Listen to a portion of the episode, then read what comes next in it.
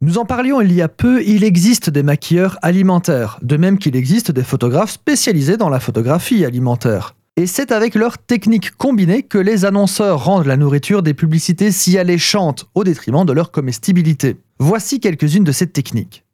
Lorsque vous voyez ce bol de céréales alléchant, on peut remarquer que les céréales flottent tout en gardant leur intégrité. À la maison, après 3 minutes, elles sont détrempées et ne sont plus vraiment sexy. Pour atteindre ce niveau de perfection céréalière, les maquilleurs alimentaires utilisent de la colle à bois en lieu et place du lait car elle est plus épaisse, plus blanche, plus brillante et surtout, elle ne détrempe pas les céréales qui restent bien à sa surface sans couler. Tant qu'on est dans le déjeuner, le magnifique sirop d'érable qui coule sur les pancakes est de l'huile de moteur, car elle est plus facile à verser et elle détrempe moins. Ces mêmes pancakes seront d'ailleurs certainement collés pour qu'ils ne s'effondrent pas pendant le tournage et recouverts de lac pour qu'ils soient bien brillants. Le café fumant en arrière-plan contient du savon liquide pour vaisselle pour que les petites bulles tiennent. On utilise la même technique pour les bières.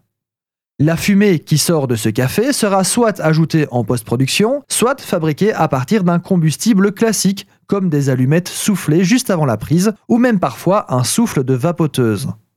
Si vous voulez un peu de fraîcheur, la glycérine sera votre allié. En effet, on vaporise les aliments comme les crudités ou les boissons pour voir apparaître de petites gouttelettes rafraîchissantes. On utilise la glycérine en faveur de l'eau car elle s'évapore moins vite et ne coule pas. En parlant des différents états de la matière, on n'utilise pas de crème glacée sur le plateau, mais bien de la purée de pommes de terre que l'on va colorer au besoin. En effet, la chaleur des projecteurs fait fondre trop vite le produit et il faut une alternative pour enchaîner les prises.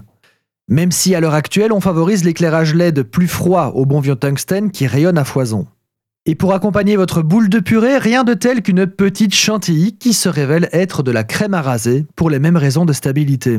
L'objectif de ces alternatives n'est pas diabolique, c'est souvent plus par considération pratique que ces produits sont remplacés afin de garantir une qualité stable tout au long de la journée de production.